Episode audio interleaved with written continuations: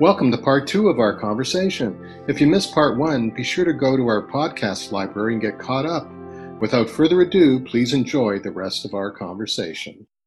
You did mention sunscreen earlier, but no, what should people be looking into like for, for sun protection? Uh, headgear, eyewear only? Well, I guess that my first answer would be it depends on what activity you're doing. It depends on your comfort level.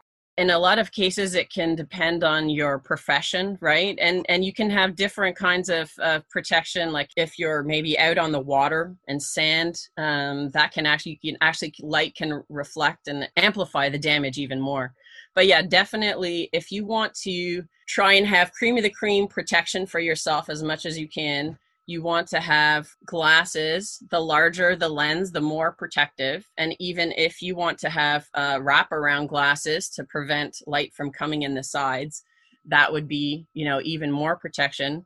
With a hat and um, the wider the brim the better. In addition to protecting your skin right with the long sleeve shirts or the sunscreen and uh, yeah, definitely to have there. I mean, I know that you'll you'll probably have another session talking about uh, the all the different choices that uh, opticians can give your your clients for having. Uh, definitely, you want to have 99 to 100 percent UVA and UVB protection, or uh, what they call sometimes it'll say UV 400 but there's also polarizing tint and uh, a lot of other goodies that you guys can offer uh, your, your clients.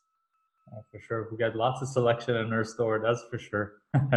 Um, well we're talking as well earlier about preventing so by protecting but what if somebody does have retinal damage already?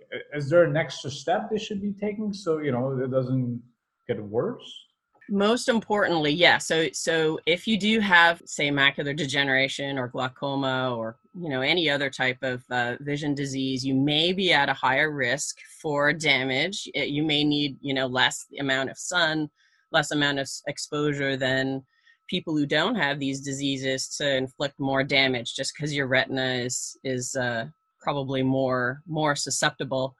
One thing that you could do is try and avoid being out at the height of the day. I think that's like 11 a.m. to 2 p.m. So if you try and uh, not go out at the peak of, of, of sunlight, that can be helpful definitely i mean i don't wrap around to have the wrap around glasses um, or and or larger lenses to try and prevent any kind of incidental light coming in. And to be especially so we're talking about summer right here so out on the water and sand uh, because i think that uh, you can have a reflection so you're getting the light coming from above and below. But you know since it's canada and there's a lot of skiing cross country downhill uh, you don't think about it really a lot of times in the winter, but you can have a lot of damage uh, in the winter. In particular, too, you want to think about um, not looking into the sun. So I think a few years ago there was the solar eclipse or the lunar eclipse. Um, so you know, you know, they tell you don't don't look into the eclipse, right? But uh, but even just looking for a few minutes into the sun um, can can can damage your eyes. So uh, so you want to uh, just be careful with that, just like you wouldn't want to look into a laser pointer. so we're we're talking about sunglasses and that, and I'm not sure if, if your organization gets too much into what I'm going to ask you now. What about supplements? You know, not everyone believes in supplements, but trying to feed that retina. Does Bright Focus um, educate people on on supplements at all? Absolutely. I'm so happy that you brought that up because I think that the answer to that is it depends on your risk and family history, right? So, and I think that uh, there are a lot of uh, supplements you can buy online or in the stores that haven't been, you know, checked by, you know, I think a lot of the claims, you have to be very careful about claims that you see on bottles, um, you know, garlic curing cancer or something crazy like that. But um, but I, I think that uh, yeah, you have to be be very careful because these claims might not have been you know checked by Health Canada or the FDA. But in terms of uh, um, there is something called you might read the AREDS or AREDS two uh, supplement. Uh, I think a, of course having supplements and, and a good diet you can take a daily multivitamin right? Um, or whatever is uh, you know advised by your healthcare professional to try and have a good diet good lifestyle do your exercise to try and keep your retina healthy just like you would the rest of your body and as as they say if it's good for your heart it's good for your eyes. So anything that you know to um to eat right and exercise that that's good. You know health healthy brain healthy heart healthy eyes really. That's it's kind of the same prescription. When it comes to uh, people who have macular degeneration there have been studies and it was led by the national eye institute in in the us and i'm sure there were you know trials in um, canada as well with what they call the AREDS 2 um, supplement. And so this involves a concoction of uh, uh, essentially multivitamins that um, really it, it is only designed and proved to be effective for people who have already been design, uh, um, diagnosed with macular degeneration and it was particularly tested for uh, trying to prevent this uh, conversion from what they call dry to wet macular degeneration.